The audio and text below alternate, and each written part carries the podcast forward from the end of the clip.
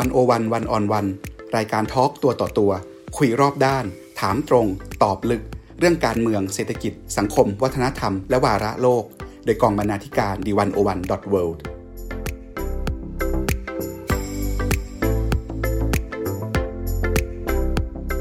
สวัสดีค่ะคุณผู้ฟัง ขอต้อนรับเข้าสู่รายการ 101 One on One Youth Podcast เจาะลึกวิกฤตโควิด -19 วันนี้เราจะพาทุกท่านไปสำรวจสถานการณ์การแพร่ระบาดของโควิด -19 ที่ประเทศญี่ปุ่นกันนะคะ เราจะมาดูกันว่าเมื่อไวรัสโควิด -19 มาเยือน ประเทศที่เจอกับภัยพิบัติบ่อยเป็นอันดับต้นๆ อย่างญี่ปุ่นเนี่ย เขามีมาตรการรับมือกับเรื่องนี้ยังไง โควิดกระทบเศรษฐกิจ การเมือง และสังคมของญี่ปุ่นยังไงบ้าง และประเด็นสำคัญที่ไม่พูดถึงคงไม่ได้เลยนะคะ คือเรื่องของโอลิมปิก ว่าชะตากรรมของโตเกียวโอลิมปิกจะเป็นอย่างไรต่อไปในห่วงยามการแพร่ระบาดของไวรัส วันนี้ดิฉันอยู่กับผู้ช่วยศาสตราจารย์ ดรทีวิน สุปุธิกุล จากภาควิชาความสัมพันธ์ระหว่างประเทศ คณะรัฐศาสตร์ จุฬาลงกรณ์มหาวิทยาลัยค่ะ วันนี้ดิฉัน การทีลาภูริวิไกรดำเนินรายการค่ะ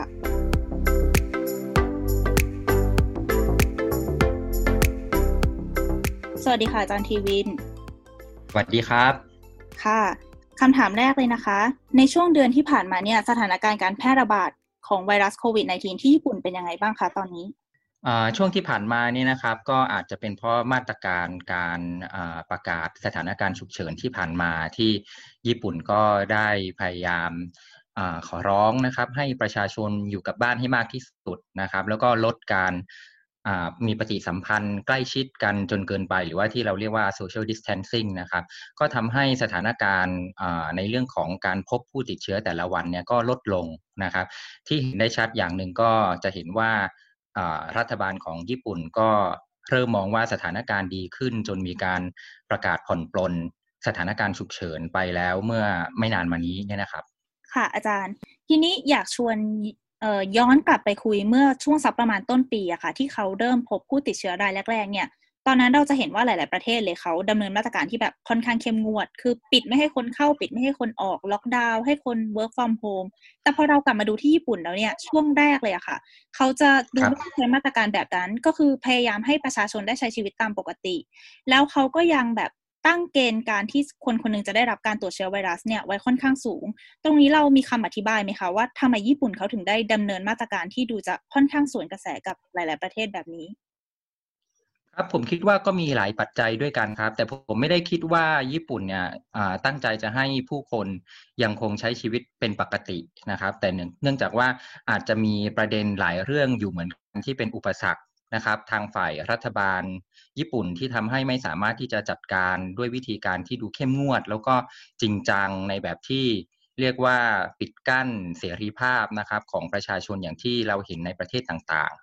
นะครับ ส่วนหนึ่งเลยผมคิดว่ามันเป็นเรื่องกฎหมายนะครับ ซึ่งมันมีข้อถกเถียงมานานแล้วเหมือนกันนะครับ ในการให้อำนาจของฝ่ายบริหารอย่างรัฐบาลญี่ปุ่น ซึ่งตอนนี้ก็นำโดยพรรค LDP ใช่ไหมครับ แล้วก็นายกอาเบะนี่แหละว่า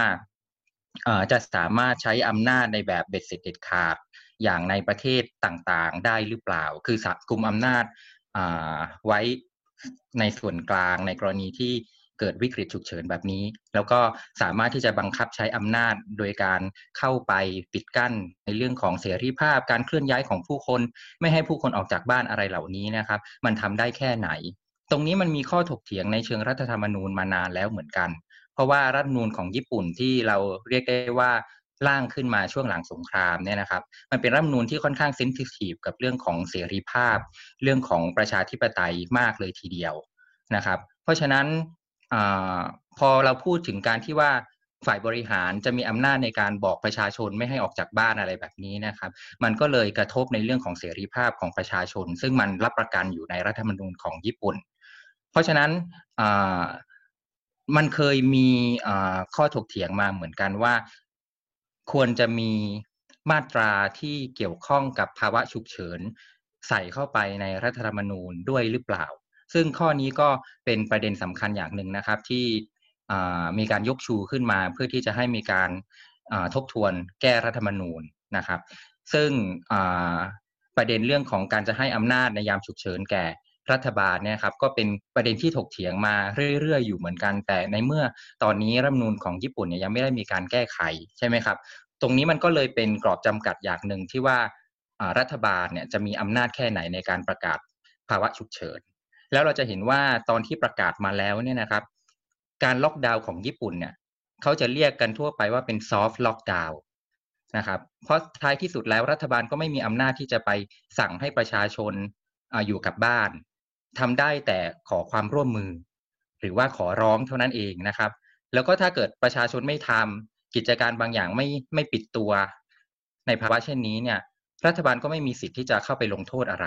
เพราะฉะนั้นเราจะเรียกว่า มันไม่มีกฎหมายที่จะบังคับนะครับ ให้ต้องทำตาม ซึ่งตรงนี้ผมคิดว่ามันก็เป็นปัญหาในเชิงความที่ญี่ปุ่นเนี่ยค่อนข้างเซนซิทีฟแล้วก็ให้ความสำคัญกับในเรื่องของสิทธิเสรีภาพ ตรงนี้เป็นเป็นสำคัญนะครับ มากกว่าอำนาจของรัฐบาลในการที่จะจัดการกับประเด็นปัญหาความมั่นคง หรือภาวะฉุกเฉินเช่นนี้นะครับ ทีนี้เราจะเห็นว่าก่อนหน้านี้ค่ะ ก่อนที่รัฐบาลกลางเนี่ยเขาจะประกาศภาวะฉุกเฉิน เราจะเห็นว่ามีบางจังหวัดอะค่ะอาจารย์เขาใช้มาตรการที่ค่อนข้างเข้มงวดในจังหวัดของเขาเองไปแล้ว เช่นที่เห็นคนพูดถึงกันเยอะมากก็คือฮอกไกโด ตรงเนี้ยใช่ครับมันสะท้อนให้เราเห็นภาพการเมืองท้องถิ่นของญี่ปุ่นยังไงคะ คือรัฐบาลกลางเนี่ยเขาให้อำนาจท้องถิ่นมากขนาดไหนในการปกครองดูแลตัวเอง แล้วมันเคยมีการขัดกันระหว่างรัฐบาลกลางกับท้องถิ่นบ้างไหมคะ ครับ ก่อนจะพูดเรื่องความสัมพันธ์ระหว่างรัฐบาลกลางกับท้องถิ่นเนี่ยอาจจะต้องโยงประเด็นเรื่องของอำนาจของท้องถิ่นกับในเรื่องของรัฐธรรมนูญที่ว่านี้เหมือนกันนะครับออย่างที่บอกไปว่ารัฐบาลท้องถิ่นใช้แนวทางที่เข้มงวด จริง ๆ แล้วมันก็ไม่ใช่แนวทางที่เข้มงวดขนาดนั้น คือถ้าเปรียบเทียบกับในประเทศไทยหรือว่าในสหรัฐอเมริกาเหล่านี้นะครับ พวกนั้นจะเป็นการล็อกดาวน์ที่มี กฎเกณฑ์ มีการกำหนดในเรื่องของบทลงโทษอะไรที่ชัดเจนอยู่นะครับ แต่ญี่ปุ่นอย่างที่ผมบอกไปแล้วก็คือ มากที่สุดก็คือขอร้องเท่านั้นเองนะครับ แล้วก็คือเป็นการกระตุ้นให้เกิดความตื่นตัวขึ้นมาว่าตอนนี้เราอยู่ในภาวะวิกฤตนะ ทุกคนจะต้องช่วยกันนะครับ อย่างมากที่สุดที่ทำได้ก็คืออาจจะมีการประกาศชื่อ ธุรกิจอะไรต่างๆ ที่ไม่ยอมทำตาม ซึ่งในวิธีการแบบนี้ก็คือการทำให้เกิดการละอายอะไรขึ้นมาเท่านั้นเอง แต่ไม่มีบทบังคับในทางกฎหมายนะครับ อย่างที่ผู้ว่าการของเกาะฮอกไกโดเนี่ยที่เขาประกาศภาวะฉุกเฉินในเวลานั้นเนี่ย เราจะเห็นว่าถ้าเราอ่านข่าวหรืออะไรต่างๆ เขาก็จะเน้นว่ามันไม่มีพื้นฐานในทางกฎหมายรองรับ นะครับ การประกาศภาวะฉุกเฉินครั้งนั้นก็เหมือนเป็นการกระตุ้นให้เห็นว่ามันเกิดสถานการณ์ที่ไม่ปกตินะแล้วเราจะต้องตื่นตัวกันขึ้นมานะครับทำให้เกิด sense of crisis ขึ้นมาในหมู่ประชาชน แล้วถึงแม้ว่าจะมีการปิดโรงเรียนปิดสสถานที่อย่างธุรกิจอะไรต่าง ๆ เหล่านี้นะครับ ก็ถือว่ามันก็เป็นการขอร้องนะครับ ไม่มีกฎหมาย รองรับด้วยซ้ำไป แล้วตอนนั้นเนี่ยรัฐบาลกลางก็ยังไม่มีกฎหมายที่จะนำมาใช้ประกาศภาวะฉุกเฉินด้วย ซึ่งทำให้ฮอกไกโดเนี่ยเหมือนเขาต้องดำเนินการไปก่อน เนื่องจากสถานการณ์มันเห็นชัดแล้วว่าหนักหนาในในพื้นที่ตรงนั้นนะครับ แล้วคราวนี้เนี่ยในประเด็นเรื่องของความสัมพันธ์ระหว่างรัฐบาลกลางกับรัฐบาลท้องถิ่นของญี่ปุ่นเนี่ยมันเป็นข้อถกเถียงกันมานานแล้วนะครับ ในอุดมคติของกฎหมายเนี่ยนะครับ ก็คือต้องการที่จะให้อำนาจรัฐบาลท้องถิ่นเนี่ยมากพอสมควรเลยทีเดียวนะครับ แล้วก็ให้ท้องถิ่นเนี่ยสามารถที่จะจัดการการเมืองหรือว่าจัดการบริหารในส่วนท้องถิ่นของตนเองเนี่ยได้ มีอิสระพอสมควรนะครับ แต่ว่าในทางปฏิบัติแล้วเนี่ยเราก็จะเห็นว่าท้องถิ่นก็ยังต้องพึ่งรัฐบาลกลางอยู่ไม่น้อยเลยทีเดียว ในเรื่องงบประมาณอะไรต่างๆ ซึ่งรัฐบาลกลางก็จะเป็นผู้อนุมัติในเรื่องงบประมาณที่จะทำโครงการอะไรเหล่านี้นะครับ แล้วก็หลายอย่างเนี่ยคือรัฐบาลกลางก็เข้ามาแทรกแซง กิจการในท้องถิ่นต่างๆ อยู่ตลอดเวลานะครับ แต่ในภาวะที่เกิดวิกฤตโควิด ขึ้นมาแล้วเราเห็นรัฐบาลท้องถิ่นเนี่ยมีความตื่นตัวมากกว่ารัฐบาลกลางอย่างที่เราได้พูดกันไปตรงนี้เนี่ยนะครับ มันก็ทำให้เกิดกระแสขึ้นมาเหมือนกันตอนนี้ที่จะพิจารณาทบทวนว่าจริง ๆ แล้วรัฐบาลท้องถิ่นเนี่ยที่อยู่ใกล้ชิดกับปัญหามากกว่า อยู่ใกล้ชิดกับประชาชนในพื้นที่มากกว่าเนี่ยครับอาจจะสามารถตัดสินใจหรือว่าริเริ่มแนวทางนโยบายอะไรต่างๆ ได้อย่างจริงจัง แล้วก็เข้มข้นมากกว่ารัฐบาลกลางหรือเปล่า ซึ่งในเวลานี้ก็รัฐบาลกลางก็ถูกวิจารณ์อยู่พอสมควรเลยในการจัดการวิกฤตโควิด ว่าล่าช้าเกินไปหรือเปล่า กว่าที่จะออกกฎหมายอะไรออกมากว่าที่จะตัดสินใจแต่ละอย่างใช่ไหมครับ ซึ่งรัฐบาลท้องถิ่นเนี่ยอาจจะเป็นฝ่ายที่ เห็นปัญหาชัด แล้วก็ช่วยผลักดันประเด็นเหล่านี้อยู่เหมือนกัน ก็ช่วยกดดันรัฐบาลให้จะต้องทำอะไรเพิ่มเติมอย่างรวดเร็วขึ้นเหมือนกันนะครับ ซึ่งเราก็อาจจะเห็นว่าในอนาคตเนี่ยผู้นำในระดับท้องถิ่นเหล่านี้เนี่ยอาจจะมีสิทธิ์มีเสียงในการที่จะแสดงออกอะไรในระดับชาติมากยิ่งขึ้นหรือเปล่าในสถานการณ์ต่าง ๆ เหล่านี้นะครับ ก็อาจจะต้องดูกันต่อไปเหมือนกัน อย่างที่อาจารย์ได้พูดไปแล้วเนี่ยว่ารัฐบาลเขาประกาศภาวะฉุกเฉินก็จริง แต่ว่ามันจะเป็นในเชิงการขอความร่วมมือมากกว่า เราก็เลยจะเห็นว่าแน่นอนว่าก็มีประชาชนจำนวนหนึ่งปฏิบัติตาม แล้วก็ประชาชนอีกจำนวนหนึ่งเนี่ยก็ยังใช้ชีวิตตามปกติ ก็คือยังออกไปชมซากุระไปปิกนิก หรือว่าไปทำงานตามปกติ ตรงเนี้ยค่ะอาจารย์มัน ถ้าเราพูดถึงคนญี่ปุ่นเนี่ยปกติเราจะนึกถึงคนที่เคารพกติกาจริงจังอยู่ในระเบียบวินัย แต่พอมาถึงครั้งนี้เนี่ยมันดูจะเป็นอะไรที่ค่อนข้างตรงกันข้าม ตรงเนี้ยค่ะอาจารย์เราอธิบายได้ไหมคะว่ามันมันเป็นเพราะอะไรทำไมเขาถึงได้ดูเพิกเฉย แล้วก็ละเลยกับเรื่องไวรัส หรือว่ามันสะท้อนภาพสังคมของญี่ปุ่นยังไงให้เราเห็นบ้าง ในความคิดของผมนะครับ เวลาเราพูดว่าคนญี่ปุ่นมีระเบียบวินัยแบบนี้เนี่ย ผมมักจะเห็นภาพของคนญี่ปุ่นที่มักจะยึดติดกับธรรมเนียม หรือว่ายึดติดกับรูทีน หรือว่าการกระทำซ้ำๆนะครับในแบบที่ไม่ยอมเปลี่ยนแปลงง่าย ๆมากกว่า ในแง่ที่ว่าคุณจะสั่งให้ทำอะไรปุ๊บ ทุกคนก็ทำตามอยู่ภายใต้กฎเกณฑ์นั้นโดยทันที ผมไม่ได้มองอย่างนั้น แต่ว่าผมมองว่าสังคมญี่ปุ่นเนี่ยมัน มันเหมือนกำหนดด้วยไม่ใช่กฎหมายมากกว่า แต่มันกำหนดด้วยบรรทัดฐานหรือนอมอะไรต่างๆ ซึ่งมันเหมือนเป็นการตกลงกันในสังคมนะครับ แล้วก็หลายอย่างเนี่ยในกรณีของโควิด เราต้องบอกว่ามันเป็นสถานการณ์ที่อ่ามันไม่ได้เกิดขึ้นบ่อยๆ มันเป็นสถานการณ์ที่เรียกว่าอ่าไม่เคยมีมาก่อนก็ได้ครับ มันทำให้อ่าคนญี่ปุ่นเนี่ยก็ยังยังยึดติดกับ สภาพเดิมๆของเขา อย่างเช่น การจะต้องไปทำงาน ซึ่งการจะต้องไปทำงานทุกวันเบียดรถไฟขึ้นไป นั่งทำงาน กรอกแบบฟอร์มอะไรต่างๆ แฟกซ์อะไร ซึ่งมันดูเป็นธรรมเนียมที่ค่อนข้างคอนเซอร์เวทีฟหรือว่าอนุรักษ์นิยมในแบบญี่ปุ่นเนี่ยครับ นั่นแหละผมคิดว่ามันสะท้อนความเป็นวินัยของญี่ปุ่น แล้วญี่ปุ่นก็ไม่เปลี่ยนง่าย ๆ กับรูทีนอะไรแบบนี้ เพราะฉะนั้นพอโควิดมาแล้วคุณจะต้องเปลี่ยนวิถีชีวิต จากเดิมที่ไปทำงานทุกวันกลับกลายเป็นว่าคุณต้องอยู่บ้าน คุณต้องอไม่ทำงาน คุณต้องไม่เปิดกิจการของคุณอะไรแบบนี้นะครับ มันทำให้เขามันอาจจะส่งผลต่อ psychology หรือจิตวิทยาของเขาไม่น้อยเลยทีเดียว แล้วผมคิดว่าญี่ปุ่นเซนซิทีฟกับประเด็นนี้ไม่น้อยเลยทีเดียวนะครับ อย่างเช่น เวลาผมสังเกตอย่างในสื่อเวลามันเกิดสถานการณ์แบบภัยพิบัติอย่างพวก แผ่นดินไหว หรือว่าอุทกภัยอะไรอย่างนี้ใช่ไหมครับ แล้วก็ผู้คนญี่ปุ่นเนี่ยอาจจะต้องอพยพออกจากบ้านของตนเองเพื่อที่ไปอยู่ในสถานที่ลี้ภัยหรือสถานที่หลบภัยอย่างนี้เนี่ย จะเห็นชัดเลยว่าสิ่งที่สื่อพยายามจะเสนอก็คือว่าคนเหล่านี้เนี่ยเผชิญกับภาวะเครียด จากการที่ตนเองไม่ได้คือเปลี่ยนเปลี่ยนจากวิถีชีวิตของตนเองใช่ไหมครับ มาอยู่ในที่ที่มีคนอยู่รวมกัน ประเด็นปัญหาก็อาจจะเป็นเรื่องของ privacy หรือว่าความเป็นส่วนตัวไม่มีนะครับ แล้วก็การเปลี่ยนวิถีชีวิตแบบนี้เนี่ยมันทำให้เกิดความเป็นห่วงขึ้นมาเหมือนกันว่า คนเหล่านี้จะถูกกระทบในทางจิตใจหรืออะไรแบบนี้ใช่ไหมครับ ซึ่งผมคิดว่าตรงนี้เนี่ยมันเป็นประเด็นปัญหาที่ญี่ปุ่นค่อนข้างจะเซนซิทีฟแล้วก็ให้ความสำคัญอยู่แล้ว เช่นเดียวกันในในกรณีของโควิดเหล่านี้นะครับ มันก็เป็นสภาพคล้ายๆกันคือ แต่ว่ามันไม่ได้เป็นวิกฤตที่แบบป้างลงมาทำให้คุณรู้สึกว่ามันจะต้องทำอะไรสักอย่างอย่างจริงจัง ไม่ได้เป็นเป็นการบังคับให้คุณจะต้องแบบไปอยู่ในที่หลบภัยหรืออะไรอย่างนี้ใช่ไหมครับ แต่มันทำให้คุณจะต้องค่อยๆ เปลี่ยนวิถีชีวิตของคุณเนี่ย ซึ่งผมคิดว่าตรงนี้สำหรับคนญี่ปุ่นที่ยึดถือธรรมเนียมหรือว่าแบบแผนอะไร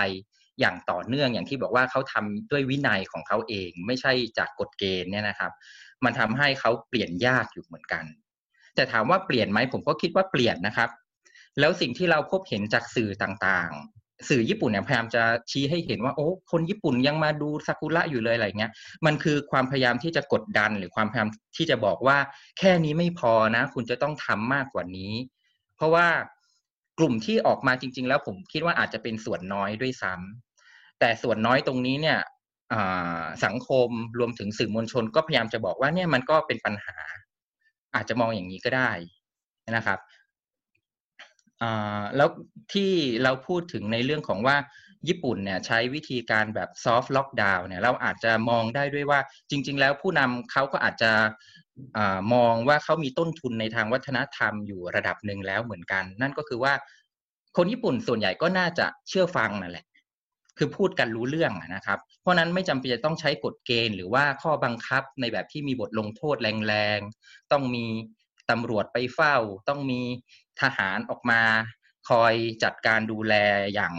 state of emergency อย่างที่เราอาจจะเห็นภาพกันในประเทศอื่นเนี่ยครับ มันก็ไม่เหมือนกัน ญี่ปุ่นก็อาจจะมองว่าด้วยทุนทางวัฒนธรรมตรงนี้ การที่ผู้คนก็มีแนวโน้มที่จะเชื่อฟังอยู่แล้ว พูดกันรู้เรื่องอธิบายกันรู้เรื่องเนี่ยคุณก็ไม่จำเป็นจะต้องใช้กฎเกณฑ์ที่เข้มงวดในการเข้าไปบังคับกะเกณฑ์ ผมมองอย่างนี้นะครับแล้วมาถึงตรงนี้เนี่ยอาจารย์มองเห็นอะไรที่มันน่าจะเป็น new normal แบบของคนญี่ปุ่นบ้างไหมคะจริง ๆคำว่า new normal นี่มันก็มีปัญหาอยู่เหมือนกันนะครับ เพราะว่า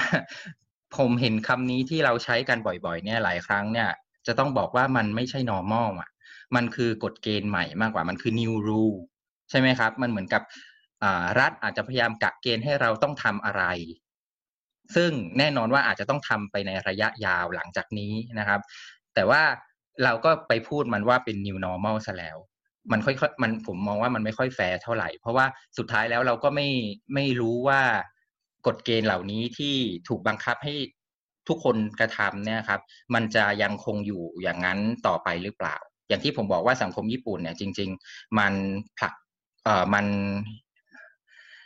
ดำเนินไปด้วยบรรทัดฐานมากกว่า ก็คือความที่ผู้คนเข้าใจร่วมกันแล้วก็ปฏิบัติไปด้วยกัน โดยที่ไม่จำเป็นจะต้องมีกฎหมายอะไรมาบังคับให้ทำอะไรอย่างนี้เนี่ยครับ เพราะนั้น new normal เนี่ยมันคงจะต้องมองในระยะยาวกว่านี้ แล้วเราก็ไม่รู้ว่ากฎเกณฑ์แบบไหน ที่ตอนนี้มันอาจจะถูกใช้ก็จริงอย่างเช่น state of emergency เนี่ยก็เป็นกฎหมายที่ญี่ปุ่นมีการแก้จากกฎหมายที่จัดการกับโรคระบาด พวก influenza หรือว่าไข้หวัดใหญ่ก่อนหน้านี้ใช่ไหมครับ แล้วก็แก้ไขมาเพื่อที่จะให้มันครอบคลุมไปถึงการบริหารจัดการโควิด -19 ครั้งนี้ด้วยเนี่ย กฎหมายนี้ก็มีระยะเวลา2ปีเท่านั้นเอง มันไม่ใช่เป็นกฎหมายที่จะมีผลบังคับใช้ไปตลอดนะครับ เรียกว่าเป็นกฎหมาย special measures หรือว่าเป็นกฎหมายพิเศษนะครับ ก็จะมีผลระยะสั้น เพราะฉะนั้น ผมคิดว่า new normal ก็ยังไม่เห็นชัด แต่สิ่งที่น่าสนใจก็คือว่า ตอนที่รัฐบาลญี่ปุ่นเริ่มผ่อนคลายการ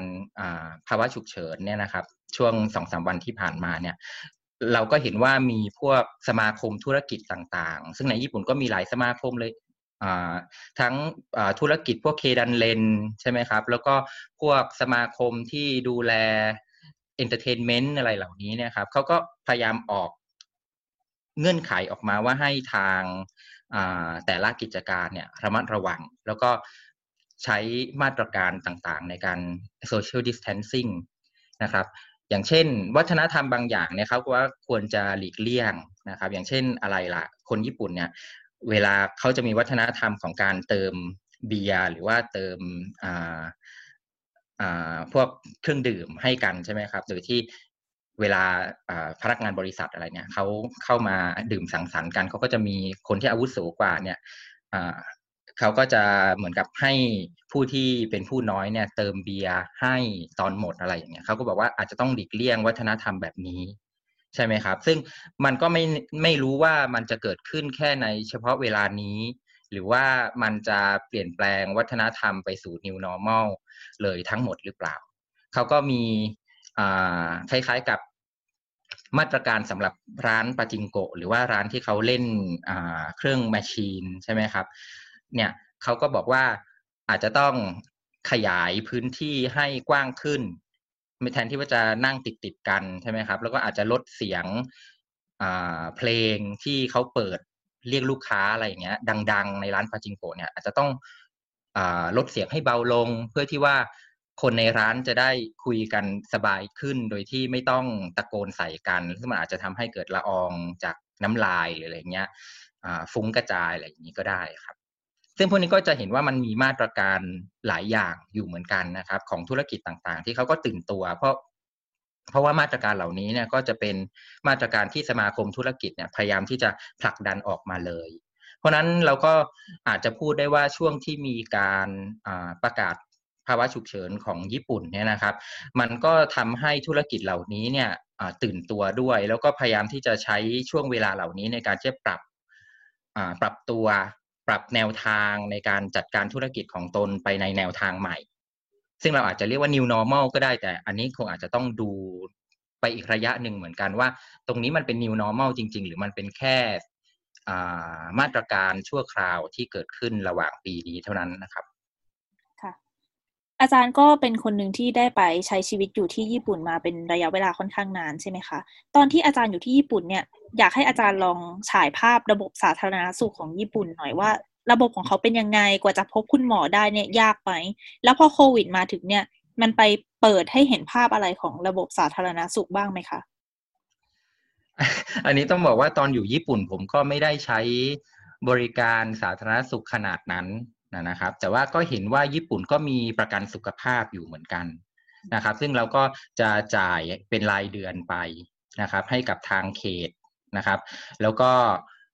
ประกันสุขภาพเนี่ยมันก็จะช่วยเราในแง่ที่ว่าเวลาเราไปโรงพยาบาลเนี่ยค่าใช้จ่ายในโรงพยาบาลเนี่ยเขาก็ตัดลดลงมาได้เยอะเลยทีเดียว ถ้าผมจำไม่ผิดอาจจะสิบเปอร์เซ็นหรืออะไรอย่างนี้มั้งครับ ก็ในช่วงตอนที่ผมทำ วิจัยช่วงท้ายที่จะต้องอส่งวิทยานิพนธ์เอกเนี่ยก็มีที่เรียกว่าเครียดจนร่างกายปั่นป่วนนะครับ ก็เข้าไปใช้โรงพยาบาลอยู่เหมือนกัน ซึ่งตอนนั้นก็เห็นความสำคัญของระบบประกันสุขภาพตรงนี้ที่ญี่ปุ่นให้นะครับทำให้เราลดค่าใช้จ่ายไปไม่น้อยเลยทีเดียว แต่คราวนี้ตอนที่ไปโรงพยาบาลของญี่ปุ่นเนี่ยจะเห็นชัดอย่างหนึ่งซึ่งคนไทยด้วยกันที่อยู่ที่ญี่ปุ่น นะครับ ก็มักจะคุยกันแบบนี้ก็คือว่าหมอญี่ปุ่นเนี่ยค่อนข้างที่จะ cautious นะครับคอเชสคืออะไรคือแบบระวังมากในการที่จะตรวจในการวินิจฉัย แล้วก็สรุปออกมาว่าเป็นอะไรนะครับ คือมันทำให้บางครั้งเราก็ไม่ค่อยมั่นใจเหมือนกันว่า เอ๊หมอรู้หรือเปล่าเราเป็นอะไรอย่างนี้ ในขณะที่เวลาเราเข้าไปหาหมอของไทยเนี่ยหลายครั้งก็คือหมอจะสรุปว่าอะคุณเครียดนะ คุณ ปวดหลังใช่ไหมเพราะว่านั่งอยู่หน้าคอมพิวเตอร์มากจนเกินไปอะไรแบบนี้นะครับ คือจะมีข้อสรุปออกมาชัดเจน แต่หลายครั้งที่หมอญี่ปุ่นเนี่ยเขาไม่ไม่ชัดเจนว่าเป็นอะไรเนี่ยเขาก็จะแบบอ่าเดี๋ยวเดี๋ยวไปดูอาการก่อนแล้วเดี๋ยวมารักษาใหม่อะไรแบบนี้ แล้วก็หมอญี่ปุ่นก็จะไม่ค่อยให้ยาแก้ปวดนะครับ เหมือนกับ คือเราปวดนะเราอยากจะแบบหายปวดอะไรอย่างนี้ใช่ไหมครับแต่หลายครั้งญี่ปุ่นก็ว่าโอเค คุณกินยานี้นี่ไป แต่ไม่ให้กินยาแก้ปวดนะแล้วเดี๋ยวอาการมันก็จะดีขึ้นเอง คือถ้ามันหายมันก็จะหายปวดไปเองอะไรแบบนี้ก็จะมีอย่างนี้อยู่เหมือนกันนะครับ ซึ่งตรงนี้เนี่ยผมก็ไม่แน่ใจเหมือนกันว่าในกรณีของโควิด เนี่ยมันมันจะสะท้อนได้มากแค่ไหนเหมือนกันนะครับ เพราะว่าอย่างหนึ่งก็คือจะเห็นว่าญี่ปุ่นเนี่ยใช้มาตรการที่ค่อนข้างสตริกมาก ๆเลย นะครับ คือให้ต้องให้แน่ใจก่อนนะครับ ถึงแบบจะมีการตรวจกันจริงจังอะไรแบบนี้นะคือถ้าไม่มีอาการอะไรแบบนี้ก็ก็ไม่ต้องตรวจอะไรอย่างนี้นะครับ หรือว่ามีการต้องตรวจหลายรอบเลยทีเดียว ให้ให้หมอเนี่ยครับเป็นคนสกรีนก่อนหลายรอบกว่าที่จะบอกว่าโอเค งั้นคุณไปตรวจโควิดดูนะครับ คือ ไม่ไม่ใช่จะแบบว่าอ้าวคุณมีอาการแบบนี้เล็กๆน้อยๆเอาคุณไปตรวจโควิดเลยอะไรอย่างนี้นะครับ มันจะไม่เป็นลักษณะอย่างนี้เท่าไหร่ ซึ่งอืมมันมันพอมันมีหลายขั้นตอนแล้วผมคิดว่ามันก็อาจจะเป็นปัญหาของเขาเหมือนกัน เพราะว่าจากผมอ่านตาม สื่ออะไรต่างๆ ที่มีหมอเข้ามาบ่นให้ฟังอะไรอย่างนี้นะครับเขาก็จะบอกว่าบางครั้งวินิจฉัยแล้ว แล้วก็มีแนวโน้มที่ว่าจะเป็นนะครับ แต่ว่าโรงพยาบาลเองก็ไม่ยอมที่จะรับตรวจให้ง่าย ๆ อยู่เหมือนกันนะครับ ตรงนี้ส่วนหนึ่งเขาก็อธิบายว่ามันเป็นเพราะว่า โรงพยาบาลญี่ปุ่นเนี่ยเขาไม่อยากจะให้เคสที่ไม่ได้ออกอาการอะไรมากมายเนี่ยเข้ามานะครับ แล้วก็มันอาจจะทำให้คนเข้ามาตรวจเยอะมากจนไม่สามารถที่จะรับไหว คือในเรื่องอุปกรณ์การตรวจอะไรเหล่านี้เนี่ยอาจจะมีไม่เพียงพอที่จะรับ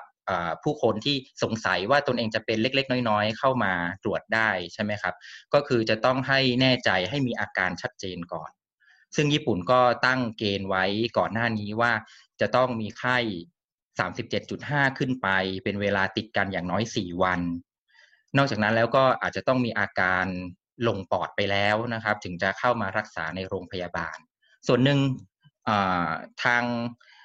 ฝ่ายสาธารณสุขของญี่ปุ่นก็ว่ามันมันเปลืองกลัวว่ามันจะสิ้นเปลืองในเรื่องของศักยภาพนะครับ แล้วอีกส่วนหนึ่งก็กลัวว่า โรงพยาบาลต่างๆเนี่ยจะมีคนมาตรวจเยอะ แล้วก็อาจจะต้องรับโควิดทั้งๆทที่เป็นเคส รุนแรงเคสที่ยังไม่ได้ออกอาการอะไรมากมายเนี่ยเข้ามา แล้วก็โรงพยาบาลก็อาจจะไม่มีพื้นที่พอที่จะรักษาผู้ป่วยอื่น ๆ ได้อะไรอย่างนี้นะครับ อีกอย่างหนึ่งผมคิดว่ามันอาจจะเกี่ยวข้องด้วยเหมือนกัน ก็คือโรงพยาบาลในญี่ปุ่นเนี่ยอาจจะกลัวด้วยว่าโรงตนเองเนี่ยจะรับผู้ป่วยโควิดมา แล้วมันทำให้เกิดความยุ่งยากด้วยหรือเปล่า นะครับทำให้กลายเป็นว่าผู้คนอาจจะมองโรงพยาบาลนี้ว่าเออมีคนป่วยโควิด แล้ว แล้วก็ไม่กล้าเข้าจะไปเข้าไปใช้บริการอะไรอย่างนี้หรือเปล่าด้วยนะครับ อันนี้ก็อาจจะเป็นอ่าเป็นเด่นแอบแฝงอยู่เหมือนกันนะครับ อาจารย์คะคือเราจะเห็นว่าประเทศญี่ปุ่นเนี่ยเขาไม่ได้ใช้มาตรการที่เข้มเข้มงวดในการสกัดโควิดขนาดนั้น คือถึงจะประกาศภาวะฉุกเฉินก็เป็นการขอความร่วมมือมากกว่า แล้วก็ประชาชนจำนวนหนึ่งเนี่ยก็อาจจะยังไม่ได้ปฏิบัติตาม แต่ว่าสถานการณ์โควิดในญี่ปุ่นเนี่ยก็ดูไม่ได้เลวร้ายมากเท่าไหร่ โดยเฉพาะเมื่อเทียบกับประเทศตะวันตก ซึ่งประเทศบางประเทศพวกนั้นเนี่ยเขามีมาตรการที่เข้มงวดกว่านี้มาก แต่ว่าสถานการณ์ของเขาก็เลวร้ายกว่าญี่ปุ่นมาก ตรงนี้เราประเมินได้ไหมคะว่ามันมีปัจจัยอะไรบ้างที่ทำให้สถานการณ์ในญี่ปุ่นเนี่ยไม่ได้เลวร้ายขนาดนั้นทำไมถึงเขายังแบบเออประคองได้อยู่ ครับเลวร้ายหรือไม่เลวร้ายเนี่ยก็ยังตอบไม่ได้เต็มปาก นะครับ เพราะว่าสถานการณ์ตอนนี้ก็อยู่ในแบบครึ่งครึ่งกลางๆ แล้วก็แน่นอนว่าอาจจะมีความหวั่นเกรงว่าระลอกที่สองจะเกิดขึ้นหรือเปล่านะครับ เพราะอย่างกรณีของฮอกไกโดเนี่ยเป็นตัวอย่างที่ดีอย่างหนึ่งเลยที่มีการปิดล็อกดาวน์ก่อนเพื่อนเลย อย่างที่ผมบอก แม้ว่าจะเป็นซอฟต์ล็อกดาวน์ก็ตามนะครับ พออเหมือนจำกัดยอดผู้ป่วยในแต่ละวันได้แล้วเนี่ยก็เปิด ขึ้นมาอย่างรวดเร็วนะครับ แต่ในท้ายที่สุดก็เกิดเป็นระลอกใหม่ขึ้นมา เจอผู้ป่วยแต่ละวันเพิ่มขึ้นเหล่านี้นะครับในกรณีของญี่ปุ่นเองตอนนี้เนี่ย ผมก็มองว่า อาจจะเป็นเพราะเขาไม่ได้ตรวจอย่างจริงจัง ไม่ได้มีสิ่งที่เรียกว่า mass testing ใช่ไหมครับ หรือว่าการระดมตรวจออย่างประเทศที่เราเห็นชัดว่าเขาใช้ approach หรือว่าใช้แนวทางแบบนี้ก็คือเกาหลีใต้ใช่ไหมครับ คราวนี้ถ้ากรณีของญี่ปุ่นเนี่ยตรวจอย่างจริงจังขึ้นมา ก็อาจจะเจอเพิ่มขึ้นก็ได้ ใช่ไหมครับ แต่อันนี้ก็เป็นเรื่องหนึ่งนะครับ คราวนี้ถ้าเกิดว่าเราจะลองคิดว่ากรณีของญี่ปุ่นตอนนี้ก็ถือว่าควบคุมจำนวนผู้ติดเชื้อได้ดีพอสมควรแล้วนะครับ เราก็อาจจะมองว่ามันก็มีมีปัจจัยต่างๆ อยู่หลายอย่างเลยทีเดียว แล้วถ้าเกิดเราเปรียบเทียบว่าญี่ปุ่นเนี่ยเป็นชาติที่ค่อนข้างเสี่ยงมากเลยกับ การที่ว่าจะกลายเป็นเคสที่น่ากลัวเหมือนอิตาลีอะไรก่อนหน้านี้เนี่ยนะครับ เนื่องจากว่าญี่ปุ่นเนี่ยพึ่งพิงในเรื่องของการท่องเที่ยวในช่วงที่ผ่านมา รัฐบาลก็ตั้งเป็นนโยบายเลย แล้วในปีที่แล้วเนี่ยมีนักท่องเที่ยวประมาณ 30 ล้านได้มั้งครับ แน่นอนคนจีนเนี่ยก็เป็นอันดับต้น เพราะฉะนั้นเนี่ยครับ เสี่ยงมากในช่วงต้นปีที่ผ่านมานะครับ แต่เราก็จะเห็นว่าญี่ปุ่นก็ไม่ได้มีเคสที่หนักหนาสาหัสขนาดนั้น ยกเว้นเคสของเรือ Diamond Princess นะครับ ที่เราเจอเยอะๆนะครับ อีกประการหนึ่งที่อาจจะมองว่าในเชิงเปรียบเทียบแล้ว ญี่ปุ่นทำได้ดี ก็เพราะว่าญี่ปุ่นก็เป็นประเทศที่มีผู้สูงอายุจำนวนมากเลย สัดส่วนกับประชากรนะครับ มีสูงกว่าอิตาลีอีก เพราะฉะนั้นจำนวนผู้ที่เสียชีวิตเนี่ยอาจจะ น่าจะสูงขึ้นด้วย แต่จริง ๆ แล้วก็ไม่เห็นแบบนั้น ใช่ไหมครับ เราก็อาจจะมองว่าญี่ปุ่นมีต้นทุนในเรื่องของวัฒนธรรมระดับหนึ่งแล้วหรือเปล่า อย่างหนึ่งก็คือความที่ญี่ปุ่นเชื่อฟังนั่นแหละนะครับ คนญี่ปุ่นก็เชื่อฟังนะครับแล้วก็พูดกันรู้เรื่องนะครับทำให้อ่าอาจจะร่วมด้วยกับมาตรการที่รัฐบาลหรือว่ารัฐบาลท้องถิ่นได้ขอร้องใช่ไหมครับ แล้วก็เขาก็มองว่าวัฒนธรรมญี่ปุ่นเนี่ยครับค่อนข้างที่จะเซนซิทีฟในเรื่องในเรื่องที่ว่าจะไม่ทำให้ผู้อื่นเดือดร้อนน่ะ อันนี้มันเป็นวัฒนธรรมในระดับสังคมหรือบุคคลเลย มันมีภาษาญี่ปุ่นเขาใช้คำว่าเมวะคุนะครับ ก็คือว่าไปรบกวนหรือไปทำให้คนอื่นเดือดร้อนนะ แล้วผมคิดว่าโควิด เนี่ย มันเป็นโรคที่ ทำให้คนอื่นเดือดร้อนได้ง่ายเลยทีเดียว เพราะว่าถ้าเกิดเราติดขึ้นมาใช่ไหมครับ โอ้โห เส้นทางที่เราใช้ชีวิตมากี่วันที่ผ่านมาเนี่ยต้องเอามาคิดหมดเลย แล้วคนเหล่านั้นเนี่ยจะต้องกลายเป็นผู้ที่เดือดร้อนจากพฤติกรรมของเราใช่ไหมเพราะฉะนั้นมันก็เป็นส่วนหนึ่งที่ทำให้ญี่ปุ่นไม่อยากจะติดกันหรอก เพราะว่าถ้าติดขึ้นมาแล้วเนี่ย ที่ทำงานเขาก็วุ่นวายแน่เลยใช่ไหมครับ เพื่อนบ้านเขาอีกอะไรอีก แล้วเราจะเห็นชัดว่าญี่ปุ่นก็มีเคสของการถูก discriminate หรือว่ารังเกียจผู้ที่เข้าไปมีความเกี่ยวข้องกับเชื้อโรคนี้ไม่ว่าจะในรูปแบบต่างๆ ใช่ไหมครับตรงนี้เนี่ยผมคิดว่ามันก็เลยทำให้คนญี่ปุ่นเนี่ยค่อนข้างจะเกรงกลัว แล้วก็ไม่ไม่ไม่อยากจะติดนะครับ โดยที่ไม่จำเป็นต้องมีกฎเกณฑ์อะไรมาบังคับอะไรมากมายนะครับ นอกจากนั้นแล้วเขาก็อาจจะมองว่า ในเรื่องของการใช้แมสซึ่งญี่ปุ่นเนี่ยเป็นสังคมที่ใช้แมสมาแต่ไหนแต่ไรแล้วนะครับ ซึ่งแต่เดิมเนี่ยเขาก็ใช้ในการป้องกันพวกเกสรดอกไม้เพราะคนญี่ปุ่นเนี่ยพวกแพ้เกสรเยอะเลยนะครับ อีกอย่างเขาก็ป้องกันพวก influenza หรือไข้หวัดใหญ่ที่เกิดขึ้นในแต่ฤดูกาลเหล่านี้นะครับ นอกจากนั้นแล้วอาจจะมองได้ด้วยว่า จริง ๆ แล้วคนญี่ปุ่นมีผู้สูงอายุอยู่ เยอะนะครับ แต่ว่าผู้สูงอายุเหล่านี้เนี่ยไม่ได้อยู่ร่วมกับคนหนุ่มสาว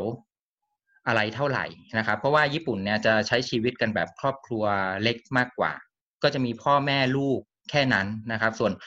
ผู้สูงอายุเนี่ยก็อาจจะอยู่อีกบ้านหนึ่งอยู่กันตายายอะไรเหล่านี้ หรือบางครั้งก็อาจจะอยู่ในพื้นที่ชนบทไปเลยด้วยซ้ำไปขณะที่ครอบครัวของลูกหลานเนี่ยมาใช้ชีวิตอยู่ในตัวเมืองแบบนี้นะครับทำให้ ปฏิสัมพันธ์ระหว่างคนหนุ่มสาวที่ทำงานแล้วก็อาจจะเสี่ยงกับการออกไปติดเชื้อมากับผู้สูงอายุเนี่ยไม่ได้ง่ายแบบนั้นนะครับ เนื่องจากว่าเขาก็อยู่กันคนละบ้าน เหล่านี้เป็นต้นนะครับ อาจจะเป็นอาจจะเป็นสาเหตุอีกอย่างหนึ่งที่เราเห็นว่าญี่ปุ่นก็ไม่มีผู้ที่เสียชีวิตเยอะขนาดนั้น ถ้าเปรียบเทียบกับว่าเป็นสังคมผู้สูงอายุที่มีความเสี่ยงกับการที่จะเสียชีวิตจากโรคปอด ที่เกิดจากโควิดได้ด้วยนะครับ ค่ะเมื่อกี้เราคุยกันเรื่องสถานการณ์ แล้วก็มาตรการการรับมือของญี่ปุ่นไปแล้วนะคะ ต่อไปอยากจะชวนอาจารย์คุยเรื่องมาตรการเยียวยาค่ะ จนถึงตอนนี้เนี่ยรัฐบาลญี่ปุ่นเขาเยียวยาประชาชนของเขายังไงบ้างคะแล้วประชาชนเนี่ยพอใจกับมาตรการที่รัฐบาลจัดให้ไหมครับเดิมทีเนี่ยรัฐบาลญี่ปุ่นก็ออกแนวทางว่าจะให้ ครัวเรือนละสามแสนเยนนะครับ ให้ครัวเรือนละสามแสนเยน ซึ่งก็ก็ต้องไปนับกันอีกว่าครัวเรือนหนึ่งมีกี่คนอะไรแบบนี้ใช่ไหมครับ แต่ว่าก็จะให้รวมๆเลยเป็นสามแสนเยนแต่ว่าก็ถูกโจมตีอยู่เหมือนกันอ๋อนอกเหนือจากว่าจะให้สามแสนเยนแล้วก็เหมือนกับตั้งเงื่อนไขด้วยเหมือนกันว่า ครัวเรือนนั้นจะต้องมีรายได้ลดลงออย่างมากคือได้รับผลกระทบจากโควิดนี้ในเชิงเศรษฐกิจนะครับ แต่สุดท้ายก็ถูกโจมตี ประเด็นก็คล้ายๆกันกับของเรานี่แหละ ของประเทศไทยเราก็คือว่าคุณจะใช้อะไรเป็นเกณฑ์ที่บอกว่าเขาเนี่ยมีรายได้ลดลงอย่างมาก ใช่ไหมครับ แล้วที่สำคัญก็คือว่าการทำแบบนี้ผมคิดว่า อันนี้มันเป็นความเซนซิทีฟแบบวัฒนธรรมญี่ปุ่นเหมือนกัน ก็คือการที่คุณไปจ้าชว่าเขาเนี่ยคุณแบ่ง แบ่งว่าเออใครที่จะต้องได้ใครที่ไม่ได้ แล้วไม่ได้ให้กันแบบทั่วหน้าเนี่ยนะครับ มันทำให้คนที่ได้เนี่ยรู้สึกไม่ดีหรือเปล่านะครับคนคนญี่ปุ่นเนี่ยคงไม่ได้แบบว่า เอ้ย จะเอาจะเอาจะเอาแบบนี้เป็นหลัก แต่ว่าประเด็นก็คือ ว่าถ้าถ้าฉันจะต้องได้เงินช่วยเหลือจากภาษีของประชาชนคนอื่นเนี่ยครับ มาใช้เพื่อที่จะจัดการปัญหาของเราเนี่ยบางครั้งมันเกิดความรู้สึกไม่ดีนะครับ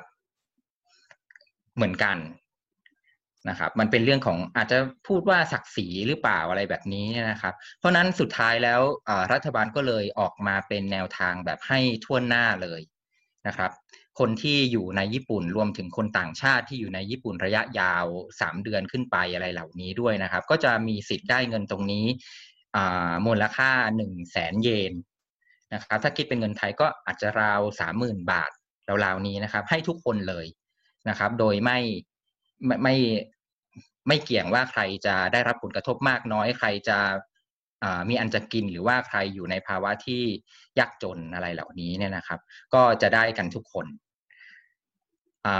โดยที่ตอนนี้ญี่ปุ่นใช้วิธีการส่งจดหมายนะครับ ไปก็เป็นแบบฟอร์มให้กรอกเหมือนกัน แต่ก็ใช้วิธีที่ค่อนข้าง conventional อยู่พอสมควรนะครับ นั่นก็คือการส่งจดหมายไป ให้กับครัวเรือนต่างๆ แล้วก็ให้กรอกข้อมูลมา แล้วจากนั้นก็จะให้เงินไปนะครับ นอกจากนั้นแล้วอันนี้คือเยียวยาในระดับบุคคล ใช่ไหมครับ ก็จะมีเงินเยียวยาในระดับธุรกิจอะไรต่างๆด้วยนะครับ ซึ่งญี่ปุ่นก็ขอให้ปิดกิจการชั่วคราวใช่ไหมครับ เหล่านี้ก็ได้รับเงินเยียวยานะครับ อย่าง ห้าแสนเยนนะครับสำหรับธุรกิจที่ถูกขอให้ปิดนะครับ ในขณะเดียวกันก็อาจจะให้ธุรกิจที่ใหญ่หน่อยอะไรเหล่านี้เนี่ยล้านเยนอย่างนี้เป็นต้นก็จริง ๆ ก็ถือว่าเป็นจำนวนไม่มากนะครับ แต่ว่าก็ถือเป็นการเยียวยาชั่วคราว แล้วก็จะเห็นว่าญี่ปุ่นก็พยายามที่จะรีบปรับมาตรการให้ผ่อนคลายลงอย่างรวดเร็วนะครับ เพื่อที่จะให้กลับมาอยู่ในภาวะที่กิจการหรือธุรกิจต่างๆเนี่ยดำเนินการได้ อีกครั้งหนึ่ง ซึ่งผมคิดว่าตรงนี้มันก็เป็นความเป็นการคำนึงถึงประเด็นเศรษฐกิจนี่แหละ เพราะเราก็รู้อยู่ว่าเศรษฐกิจของญี่ปุ่นก็ประสบปัญหามาเนิ่นนานอยู่แล้ว แล้วก็คงไม่อยากจะให้สถานการณ์แบบนี้ หรือมาตรการของรัฐเนี่ยเข้าไปทำให้ธุรกิจต่างๆ รู้สึกว่าตนเองถูกซ้ำเติมเข้าไปอีกนะครับ แล้วถ้าในภาพระดับมหาภาคเลยอะคะอาจารย์ รัฐบาลญี่ปุ่นเนี่ยเขามีมาตรการอัดฉีดหรือกระตุ้นเศรษฐกิจอะไรที่อยู่ในระดับประเทศเลยไหมคะเพราะว่าอย่างที่อาจารย์บอกว่าเศรษฐกิจของญี่ปุ่นเนี่ยก็ซบเซามานานแล้ว แล้วปีนี้ต้องเลื่อนจัดโอลิมปิกอีก ตรงนี้ค่ะรัฐบาลเขาเตรียมรับมืออยังไงบ้างคะกับเศรษฐกิจของญี่ปุ่นที่มีแนวโน้มจะซบเซาลง ผมคิดว่าเงินที่อัดฉีดตรงนี้เนี่ยครับ ก็เรียกว่าญี่ปุ่นออกงบประมาณเสริมเข้าไปจากงบประมาณปกติ ของประเทศที่ก็เรียกว่าสูงเป็นปรติการอยู่แล้วนะครับร้อยล้านล้านเยนเนี่ยนะครับ ก็แบบทบเข้าไปอีกนะครับเท่าหนึ่งนะครับ อีกร้อยล้านล้านเยนเพื่อที่จะมาจัดการกับประเด็นปัญหา ซึ่งผมคิดว่ารัฐบาลก็เน้นไปในเรื่องของการเยียวยา หรือว่าการที่ทำให้ธุรกิจต่างๆ เนี่ยครับไม่ปลดพนักงาน นะครับแล้วก็ยังคงทำให้ธุรกิจเนี่ยมีเงินทุนพอที่จะเช่าที่อะไรต่างๆนะครับไม่ไม่ไม่ให้กระทบมากจนเกินไปอย่างนี้อยู่นะครับที่น่าสนใจอีกอย่างหนึ่งก็คือว่าถ้าเราพูดถึงในเชิงเศรษฐกิจมหาภาคเนี่ยมันก็มีในเรื่องที่ว่าในช่วงโควิดเนี่ยญี่ปุ่นเริ่มที่จะเห็นว่าเศรษฐกิจของตนเองเนี่ยเชื่อมโยงหรือว่าพึ่งพิงกับจีนมากจนเกินไป นะครับ ก็มีการให้เงินสำหรับธุรกิจต่างๆ ที่จะย้ายฐานนะครับ จากจีนนะครับ อาจจะกลับมาญี่ปุ่น หรือว่าย้ายฐานไปยังประเทศอื่น ๆ เหมือนกันเพื่อที่จะลดการพึ่งพิงจีนลงในตรงนี้ ซึ่งในเรื่องของการลดการพึ่งพิงจีนตรงนี้เนี่ยแง่หนึ่งก็อาจจะเป็นเพราะว่าเห็นสถานการณ์โควิดที่เกิดขึ้นใช่ไหมครับ ก็เห็นชัดว่าจีนก็เป็นจุดเริ่มต้นนะครับ แต่ว่าในขณะเดียวกันก็อาจจะมองเหมือนกันว่า การจัดการของจีนหรือเปล่านะครับ ที่ทำให้จีนที่ทำให้ญี่ปุ่นอาจจะมองว่า การพึ่งพิงจีนมากจนเกินไปเนี่ยอาจจะเกิดปัญหากับญี่ปุ่นเหมือนกันใน ถ้าเกิดว่าเราจะดูในเรื่องการบริหารจัดการของจีนในระยะยาวนะครับแล้วมาถึงตรงนี้เนี่ยประชาชนเขาพอใจกับการจัดการของรัฐบาลไหมคะคะแนนนิยมของอาเบะตอนนี้เนี่ยเป็นยังไงบ้าง ดูแล้วรู้สึกว่าจะไม่ค่อยพอใจเท่าไหร่ นะครับ เพราะว่าถึงแม้ว่าเราจะมองว่าญี่ปุ่นไม่ได้เผชิญกับปัญหาหนักจนเกินไปดูเหมือนจะจัดการปัญหาได้แล้วเหมือนกันใช่ไหมครับ อาเบะก็ถูกวิจารณ์มาตลอดว่าทำงานช้านะครับ อย่างเช่นการจะแก้กฎหมายเพื่อที่จะประกาศภาวะฉุกเฉินออกมาได้เนี่ยนะครับ คือสถานการณ์นี้มันก็เริ่มต้นตั้งแต่ช่วง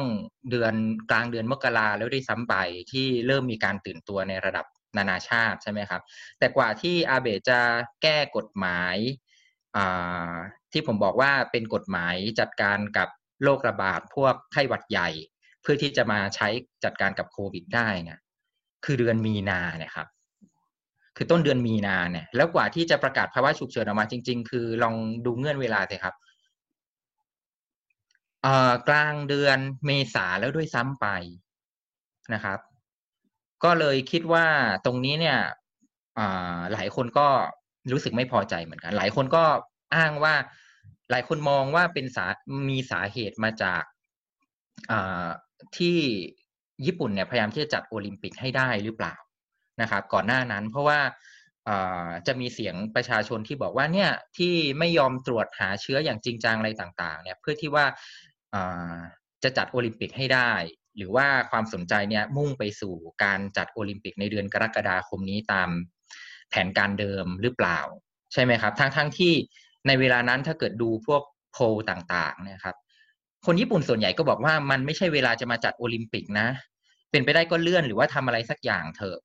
อะไรแบบนี้เนี่ยนะครับ ตรงนี้ก็เห็นได้ชัดเหมือนกันว่าประชาชนก็มองว่ารัฐบาลกลางค่อนข้างช้า แล้วพอมีตัวเปรียบเทียบว่ามีรัฐบาลท้องถิ่นที่เขาดู จริงจังแล้วก็ตื่นตัวมากกว่า ไม่ว่าจะเป็นในกรณีของฮอกไกโด หรือว่าแม้แต่ผู้ว่าการกรุงโตเกียวอย่างยูริโกะคอิเคะใช่ไหมครับ ซึ่งก็พยายามที่จะผลักดันกดดันให้รัฐบาลทำอะไรจริงจังเนี่ยนะครับ มันก็กลายเป็นว่าทำไมรัฐบาลถึงทำงานช้าแบบนี้นะครับ ก็มีผลต่อคะแนนนิยมของพรรค LDP แน่นอนนะครับ รวมถึงตัวอาเบะด้วย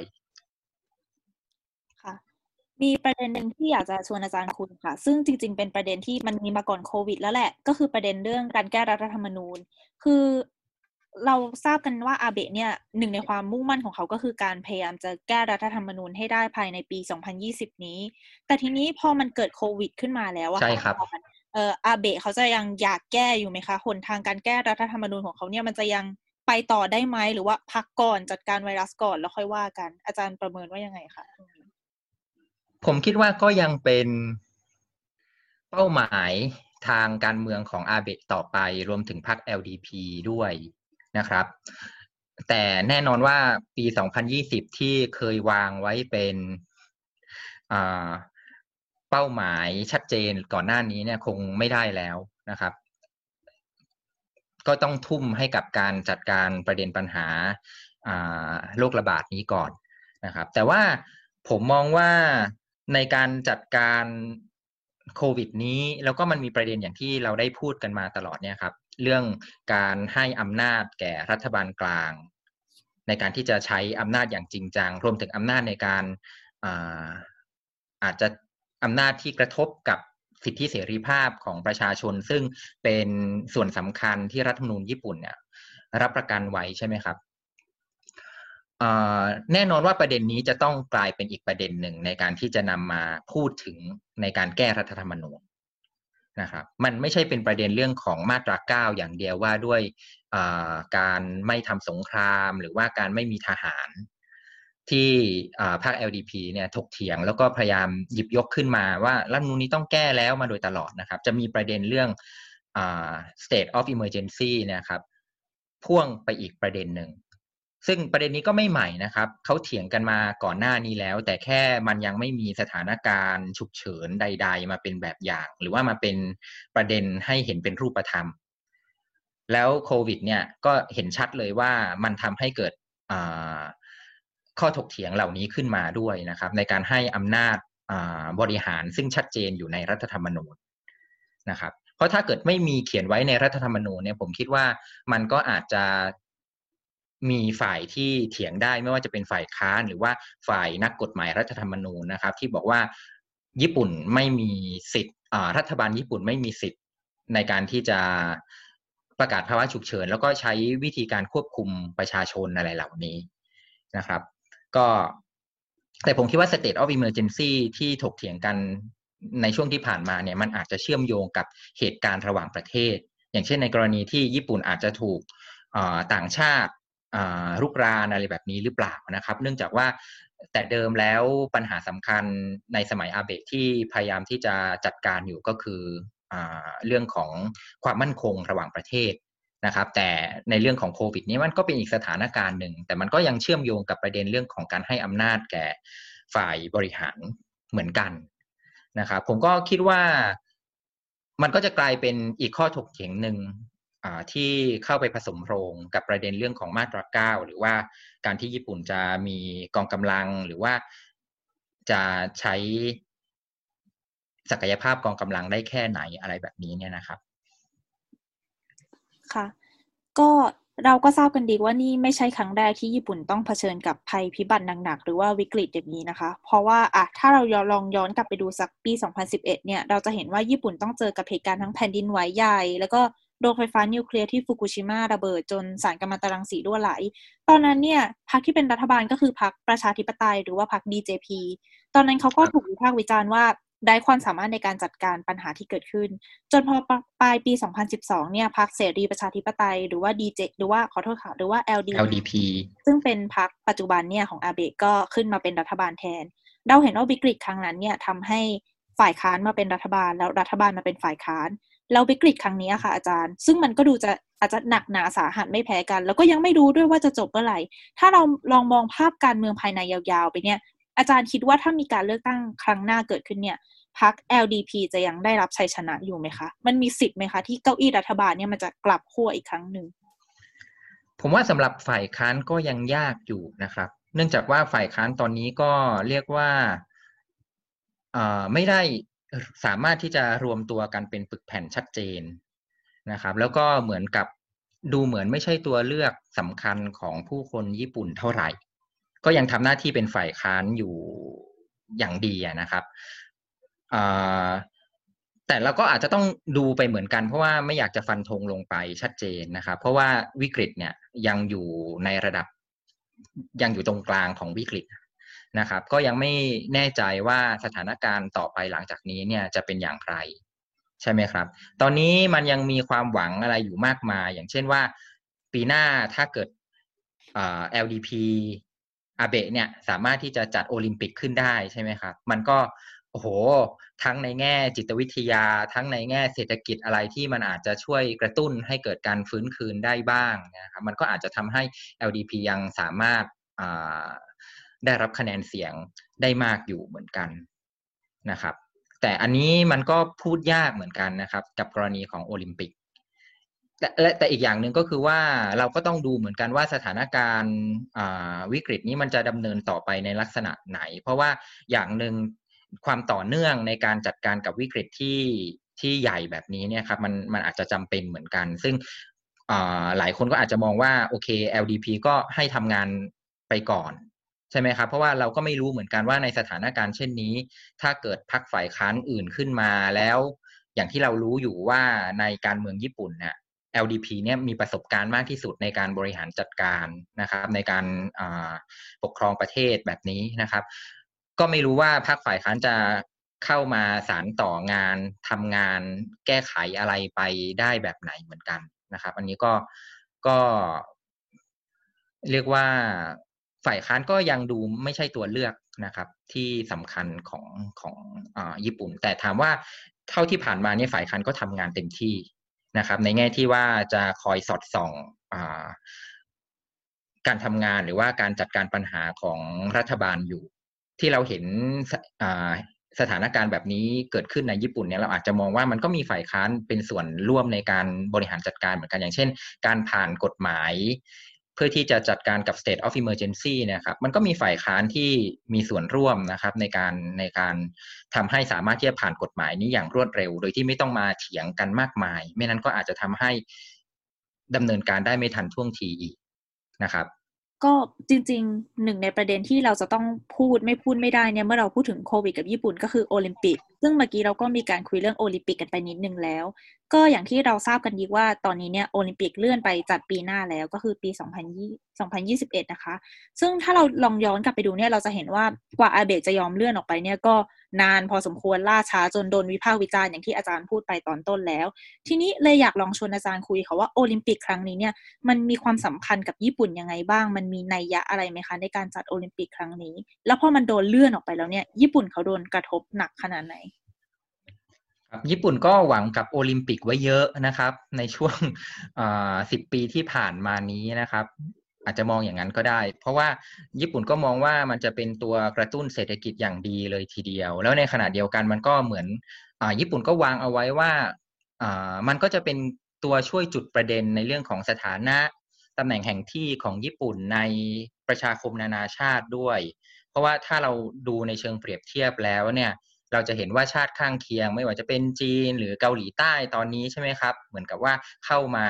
ยืนในตำแหน่งแห่งที่ที่ญี่ปุ่นเคยภูมิใจมาก่อนในอดีต เพราะฉะนั้นโอลิมปิกเนี่ยมีมีผลหลายอย่างเลยทีเดียวนะครับ คือกะไว้จะใช้ตอบสนองหลายเรื่องนะครับ แต่ว่าพอในท้ายที่สุดแล้วเนี่ยก็ถูกเลื่อนไปแบบนี้เนี่ยทำให้ แน่นอนว่าก็เรียกว่ามันไม่เป็นตามแผนเท่าไหร่ด้วยนะครับ อย่างที่บอกว่าส่วนหนึ่งมันเป็นประเด็นเรื่องการเมืองเหมือนกันอาเบะเขาก็อยากจะให้มีเรียกว่าอะไรครับมรดกตกทอดทางการเมืองที่บอกว่าโอ้โหในยุคอาเบะช่วงทศวรรษที่ 2010 เนี่ย ญี่ปุ่นมีจัดโอลิมปิกอะไรต่าง ๆ ใช่ไหมครับ อาเบะเนี่ยวางแผนที่จะทิ้งมรดกทางการเมืองของเขาไว้หลายอย่างด้วยกัน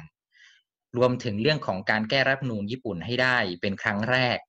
ในประวัติศาสตร์หลังสงครามด้วยใช่ไหมครับ แต่สุดท้ายแล้วก็คงไม่ได้แล้วล่ะ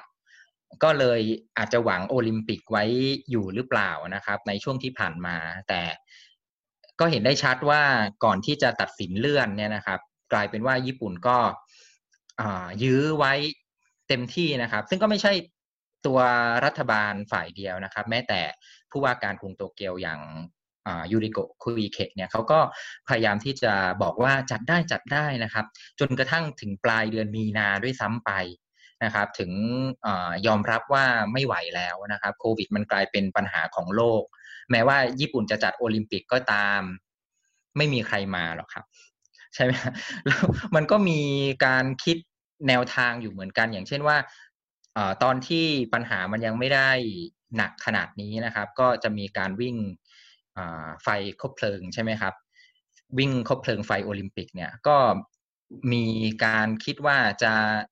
แทนที่ว่าจะวิ่งโดยใช้คนวิ่งตามถนนเนี่ยจะใช้วิธีการนั่งในรถดีไหม ก็คือให้รถเนี่ยพาไปแทนนะครับ ซึ่งมันก็จะดูพลิกแพลงจนเกินไปนะครับ หรือแม้แต่การจะให้มีการแข่งโดยที่ไม่มีผู้ชมใช่ไหมครับ มันก็จะเสียความเป็นโอลิมปิกไปแน่นอนเลยนะครับ ตรงนี้ก็ ไม่แน่ใจเหมือนกันว่า ญี่ปุ่นจะมีการปรับเปลี่ยนอะไรยังไงหรือเปล่านะครับ ถ้าจะจัดในปี 2021 แล้วก็ไม่แน่ใจเหมือนกันว่า จะจัดได้ตามที่หวังหรือเปล่านะครับ อาจารย์คะตอนนี้เราก็ยังไม่แน่ใจว่าโอลิมปิกเนี่ยจะจัดได้จริง ๆ หรือเปล่า แต่ถ้าเกิดสมมติว่าโอลิมปิกสามารถจัดได้ขึ้นจริง ๆ ในปีหน้า อาจารย์คิดว่าโอลิมปิกที่จัดโดยญี่ปุ่นครั้งนี้เนี่ยค่ะ จะเป็นการส่งสารอะไรถึงโลกหลังโควิด -19 บ้างคะ ผมคิดว่ามันก็สอดคล้องกับสิ่งที่ญี่ปุ่นตั้งเป็นธีมมาก่อนหน้านี้นะครับธีมเดิมของญี่ปุ่นเนี่ยก็คือ reconstruction Olympic หรือว่าโอลิมปิกเพื่อการฟื้นฟู แต่ว่าการฟื้นฟูที่ญี่ปุ่นใช้เป็นธีมที่ผ่านมาเนี่ยมันคือการฟื้นฟูในระดับท้องถิ่นของญี่ปุ่นเอง อย่างที่เรารู้อยู่ก็คือการจัดการกับปัญหาทางภูมิภาคตะวันออกเฉียงเหนือ หรือว่าโทโฮคุ ที่ญี่ปุ่นเผชิญกับภัยพิบัตินะครับ ตั้งแต่ช่วงปี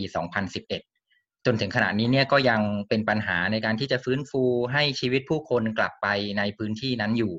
นะครับ แต่ว่าถ้าเกิดหลังโควิดเนี่ยแน่นอนถ้ามีการจัดโอลิมปิกขึ้นมาอย่างเช่นในปี 2021 นะครับ โอลิมปิกเนี่ยเป็นมหกรรมระดับโลก เพราะฉะนั้น การให้ความหมายแก่โอลิมปิกครั้งนี้เนี่ยอาจจะมีความหมายที่ยิ่งใหญ่กว่านั้นก็ได้ใช่ไหมครับ นั่นก็คือการที่โลกเราเนี่ยจัดการกับโควิด ได้ในระดับไหนตอนนั้นก็ต้องไปลุ้นกันเหมือนกันนะครับ แต่ว่าการจัดโอลิมปิกถ้าเกิดมีขึ้นได้ในปี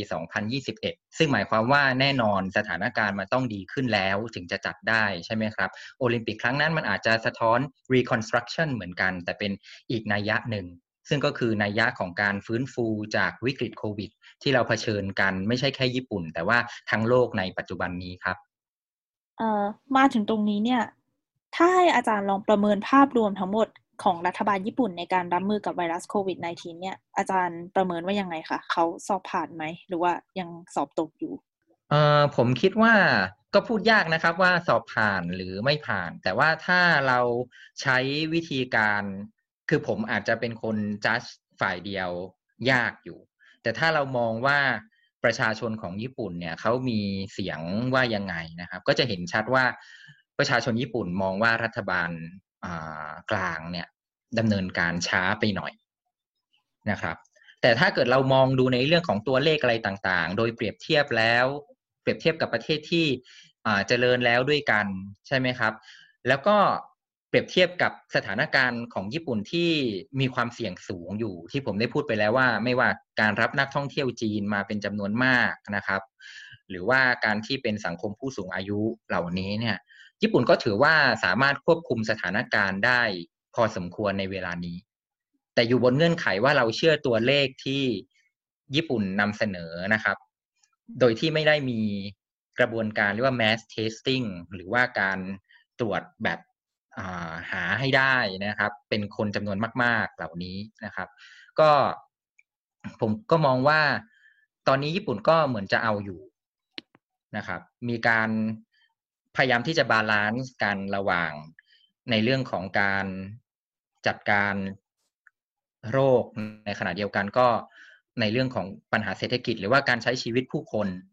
นะครับ มีการพยายาม balance ระหว่างหลัก กฎเกณฑ์ที่ก็ให้ความสำคัญกับเรื่องของสิทธิเสรีภาพ ตามรัฐธรรมนูญใช่ไหมครับ ในขณะเดียวกันก็มีการประกาศภาวะฉุกเฉิน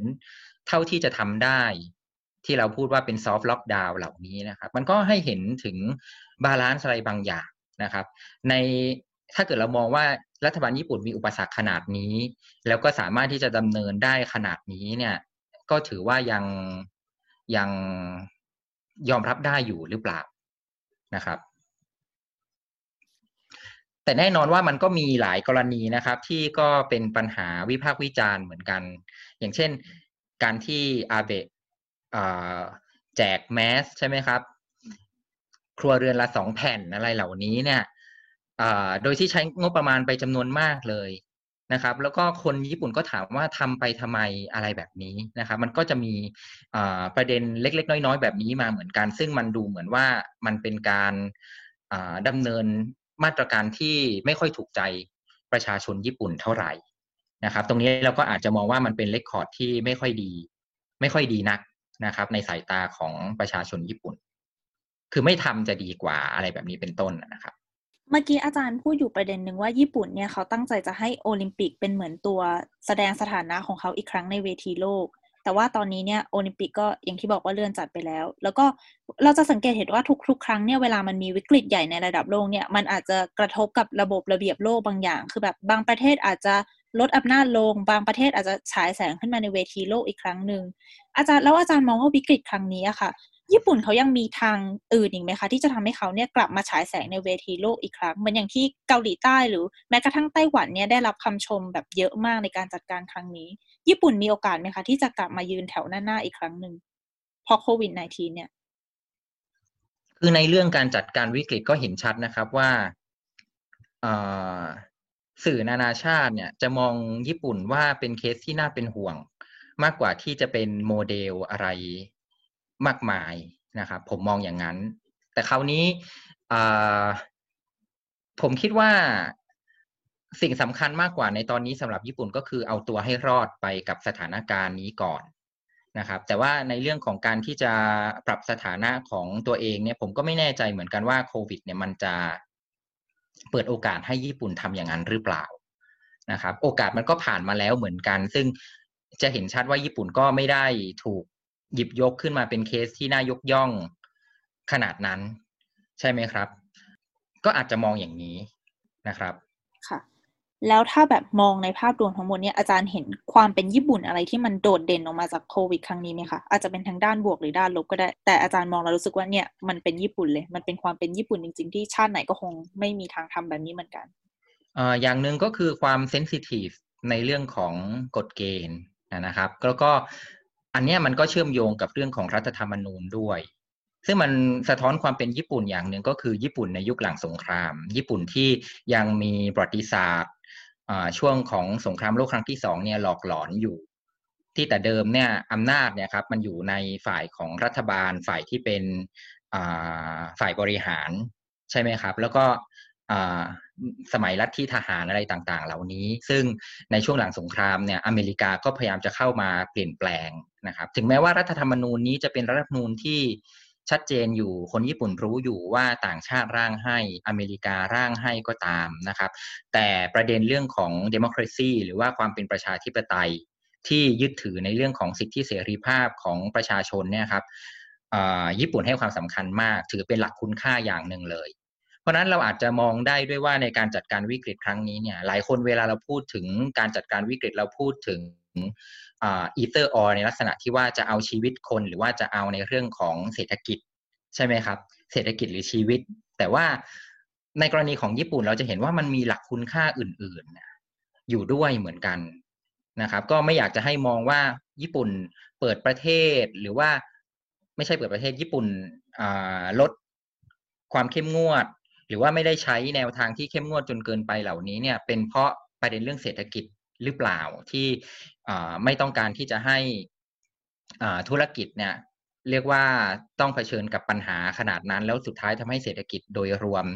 ยิ่งย่ำแย่ลงไปอีกใช่ไหมครับ จริงๆ เศรษฐกิจญี่ปุ่นก็แย่แล้วตอนนี้นะครับประเด็นก็คือมันก็จะมีเรื่องเหล่านี้อยู่ด้วยก็คือการยึดถือกฎเกณฑ์ กรอบจำกัดที่ว่ารัฐบาลทำอะไรได้ทำอะไรไม่ได้อะไรเหล่านี้นะยังสำคัญมากอยู่ นะครับ นอกจากนั้นสิ่งที่เราเห็นอีกก็คือพวกทุนในเชิงวัฒนธรรมต่างๆ ที่ผมได้กล่าวไปแล้วเหมือนกันนะครับ ซึ่งมันก็อาจจะเป็นตัวช่วยที่ทำให้ญี่ปุ่นเนี่ยสามารถจัดการปัญหานี้ได้โดยไม่จำเป็นจะต้องใช้สิ่งที่เรียกว่ายาแรง ใช่ไหมครับ ก็คือขอความร่วมมือเหล่านี้ ผู้คนก็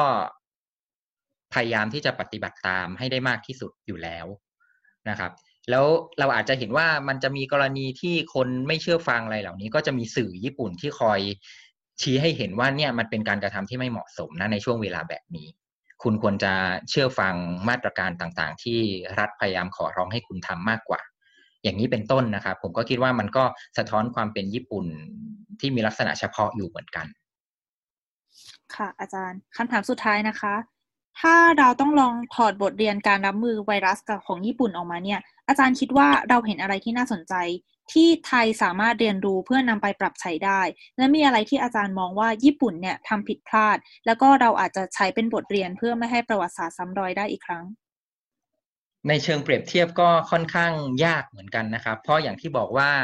ในแต่ละประเทศเนี่ยก็จะมีวัฒนธรรมที่แตกต่างกันอยู่นะครับ แล้วก็เห็นได้ชัดเลยว่าญี่ปุ่นก็มีทุนทางวัฒนธรรมแบบหนึ่ง นะครับ เพราะนั้นเขาก็อาจจะไม่ต้องใช้กฎเกณฑ์เข้ามาบังคับมากมาย แต่ญี่ปุ่นก็สามารถที่จะดำเนินการได้อย่างมีประสิทธิภาพพอสมควรนะครับ ในขณะเดียวกันเราก็จะเห็นชัดว่าการปรับตัวของญี่ปุ่นเนี่ยก็ไม่ได้ง่ายเหมือนกัน เวลาเราพูดถึง new normal ในกรณีของญี่ปุ่นเนี่ยนะครับ อาจจะบอกว่าเราจะต้องมองระยะยาวเลย เพราะว่าคนญี่ปุ่นคงคนญี่ปุ่นนี้เป็นคนที่ยึดติดกับแบบแผนอะไรเนี่ยครับ มาโดยตลอด เพราะฉะนั้นถ้าเกิดจะให้เขาเปลี่ยนแปลงวิถีชีวิตของเขาอย่างรวดเร็วโดยใช้กฎเกณฑ์เข้ามาบังคับเนี่ยนะครับ ผมคิดว่ามันก็เป็นไปได้เป็นไปไม่ได้เท่าไหร่นะครับ เพราะนั้นมันก็อาจจะต้องอาศัยการปรับตัวที่ต้องใช้เวลาอยู่พอสมควรนะครับ เพราะฉะนั้นถ้าเกิดจะมองว่าประเด็นที่ญี่ปุ่นช้าในการ จัดการปัญหาเหล่านี้เนี่ยมันอาจจะมีประเด็นเรื่องวัฒนธรรมเหล่านี้อยู่ด้วยเหมือนกันนะครับ ทั้งตัวรัฐบาลเองรวมถึงผู้คนนะครับที่ใช้ชีวิตในสังคมญี่ปุ่นตรงนี้ก็เรียกว่ามันก็อาจจะเป็นตัวอธิบายได้ว่าทำไมทำไมญี่ปุ่นถึงปรับตัวได้ช้าในเรื่องนี้นะครับ และนี่ก็คือญี่ปุ่นในสมรภูมิโควิด -19 นะคะ ฟังแล้วเราทุกคนก็คงหวังเช่นกันว่าทุกอย่างจะดีขึ้นในเร็ววันนี้นะคะ ท่านผู้ฟังสามารถติดตามรายการวันโอวันวันออนวันในยุคโควิด -19 เป็นประจำทุกสองทุ่มตรง วันจันทร์ถึงศุกร์ค่ะ สำหรับวันนี้อาจารย์ชีวินและดิฉันขอลาไปก่อนค่ะ สวัสดีค่ะ สวัสดีครับ